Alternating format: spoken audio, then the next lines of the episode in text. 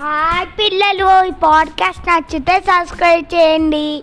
Hello పిల్లలు ఈరోజు నేను మీకు చెప్పబోయే కథ ఏంటంటే ఒక మంచి కథలు వాటినే మనము పంచతంత్ర కథలు అని పిలుస్తాం. పంచతంత్ర కథలు అంటే ఏమిటి?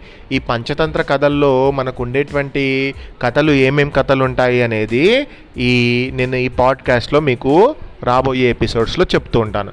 ఒక మాట ఏంటంటే పూర్వము సునందుడు అనే ఒక మహారాజు గారు ఉండేవారు.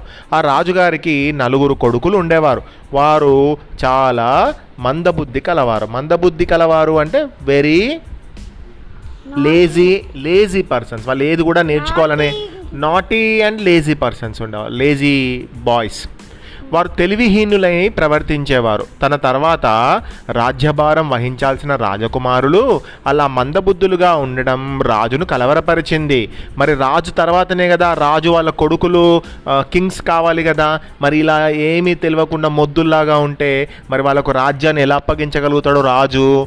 కాబట్టి వాళ్ళకు వాళ్ళకు మొద్దులకు అప్పగించలేరు కాబట్టి సరే మరి వాళ్ళకు మంచి విద్యలు నేర్పించాలి కాబట్టి ఒక పండితుడు దగ్గర నేర్పి నేర్పిద్దాము మంచి విద్యలు అని అనుకున్నాడు.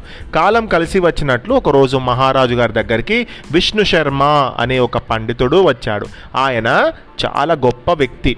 ఆయనకు రాని విద్య అంటూ ఏదీ లేదు. రాజకుమారులను విష్ణు శర్మకు అప్పగించి వారిని విజ్ఞానవంతులుగా తీర్చిదిద్దామని కోరాడు. విష్ణు శర్మ రాజకుమారులను శిష్యులుగా స్వీకరించి వారికి పంచతంత్రం కథలుగా బోధించాడు. పంచతంత్ర కథలలో అనేక కోణాలు కనిపిస్తాయి. లోకంలో బ్రతకడానికి కావలసిన లోక జ్ఞానాన్ని అందిస్తాయి. ఎన్నో శతాబ్దాల నుండి పంచతంత్ర కథలు మనకు ఏదో ఒక రూపంలో వినపడుతూనే ఉన్నాయి. అందులో ఉన్న నీతి అంత గొప్పదన్నమాట. కథలను చదవడం వల్ల పిల్లలో మానసిక విజ్ఞానం వికాసం ఏర్పడుతుంది. అలాగే వినడం ద్వారా కూడా ఇది సాధ్యం. ఇవి పిల్లలే కదా పిల్లల కథలే కదా అని అనుకోవద్దు. ఇవి పిల్లల కథలే కాదు పెద్దలు కూడా వినాల్సిన కథలు. మరి కథ ఏంటో మనము మొదలు పెడదాం. సరే మరి ఈ కథలో విష్ణు శర్మ రాజకుమారులకు పంచతంత్రముల ద్వారా వివేకమును విద్యను నేర్పించాడు.